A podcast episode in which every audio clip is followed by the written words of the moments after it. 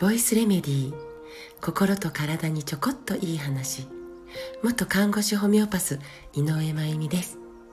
日々どんどんと気温が上がってきてますね。暑いですね。ちょっと動くと汗がにじみます。でこの汗の匂いとか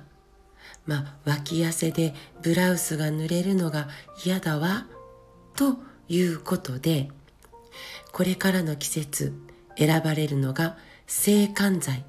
ですよね。汗を抑えて、さらにデオドラント効果で匂いも抑えるというものですね。もう多くの、えー、女子学生のカバンの中に、まあ若い方々のカバンの中に今は男性用もあったりして、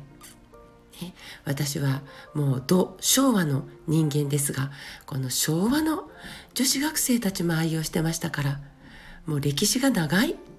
ね、本当に多くの人たちがこれからの、えー、季節愛用するものね、お店に行けばもうこんなにあるの？っていうほどの種類の制汗剤が並んでいます。でもちょっとその制汗剤の裏を見てあいわゆる成分表示のとこですね。どんなものが使われていてそれは大丈夫かなって確認することが大事です。夏なんで体は汗をかきたい体温調整のためにね。なので汗腺って開いてるんですよね汗を出すところが道がバッと開いてるその開いているところに、まあ、シューって多くの制汗剤はスプレータイプだったりするんですがシューって吹くわけなのでもう道が開いてるところだから逆に体内に取り込まれやすいですね。でそれが体内取り込まれると一番早く届く場所が乳房、まあ、おっぱいですね。だってすぐ脇にありますから。脇のね。しかもおっぱいを4分割した時にねあの医学的にそういうことをまあしてその場所をこう区分するんですけどおっぱいのね。内側外側上と下。要は4分割した時に一番乳がんの発生率が高い場所に、えー、近い、ね、そこに届く実際に、えー、その場所の乳房の組織乳がん組織から制汗剤、ね、の成分が、えー、実際99%ね、えー、検出されているというデータがあります。で乳がんというのは、女性ホルモンの影響によって発生することも分かって,、ま、分かってきてますよね。えー、ちなみに私はまあ実は女性なんですけど私が一生女性でいるためにね例えば閉経したら私は男性になるわけではないですね閉経したとしても、えー、女性女として年を重ねて、まあ、おばあちゃんとなっておじいちゃんにはならない、ね、私が一生女性でいるために私自身が自分の体で作って使う女性ホルモンは一生で、ね、一生ですよ。で、たったのスプーン一杯です。私たちってとっても微量のホルモンでバランスを維持しているんですよね。えー、この微量のホルモンそれを使いながら排卵したり生理を起こしたり妊娠したり妊娠を維持したりこの微量の微調整で女性という性を維持しているんです。ね、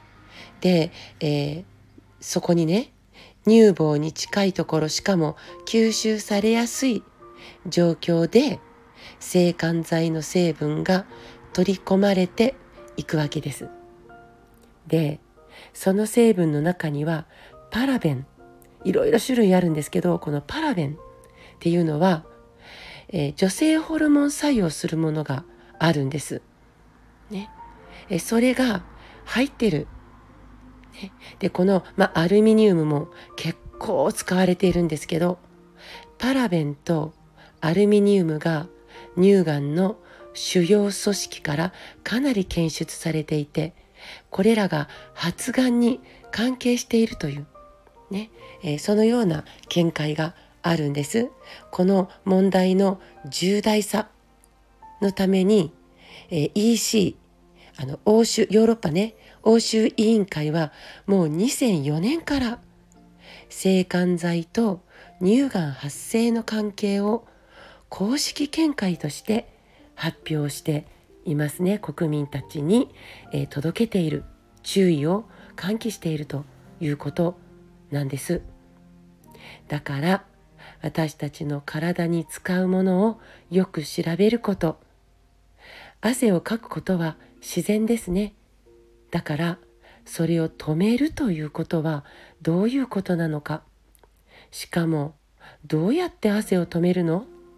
というと制汗剤に含まれているアルミニウムの小さな小さな粉で